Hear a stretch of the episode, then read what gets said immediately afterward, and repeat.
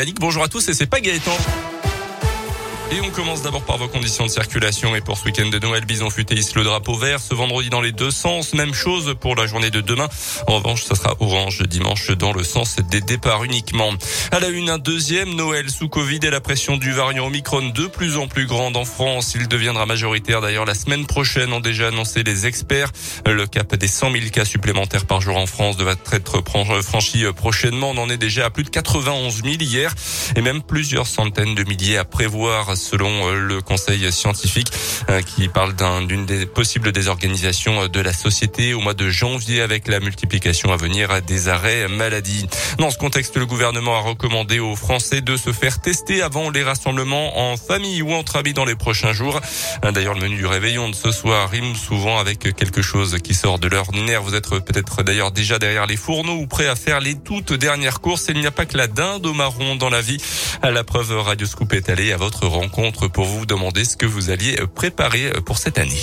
Alors, je vais d'abord faire un foie gras et puis après, c'est du sanglier, un civet de sanglier. La famille adore ça et, j'étais en train de chercher le dessert. Ça risque d'être une bûche glacée aux fruits. On va faire une plancha cette année. On va innover parce que c'est pas parce qu'on est en hiver qu'on peut pas manger comme en été. J'aimerais bien manger des escargots parce que j'aime bien ça. On ne mange que sur les fêtes de fin d'année. 24, ça va être euh, du foie gras et des cuisses des grenouilles, champagne. Puis le 25, ça va être euh, chapon, euh, une belle bûche glacée et puis euh, je pense que encore du champagne, hein, pourquoi pas.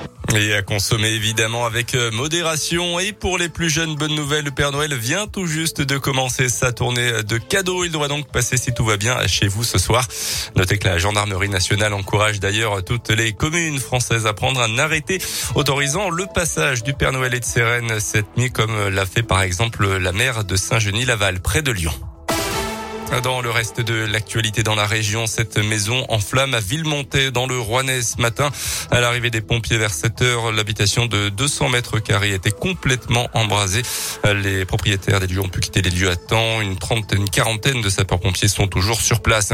Un Ligérien condamné à trois ans de prison ferme et 2000 euros d'amende pour proxénétisme aggravé. La justice reprochait au jeune homme de 28 ans d'avoir prostitué trois mineurs de 16 ans et deux jeunes majeurs à Saint-Etienne, mais également dans le sud de la France entre mars et juin dernier. Les sports avec du rugby, nouvelle série de tests PCR ce matin pour l'effectif de la SM à deux jours d'affronter Brive dans le derby en top 14. Au moindre nouveau cas euh, Covid détecté positif, Matsushima et Moala seront mis à l'isolement et ne pourront pas jouer puisqu'ils ne sont pas vaccinés.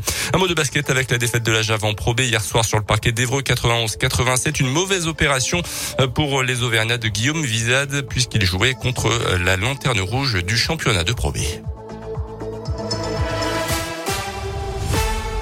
Merci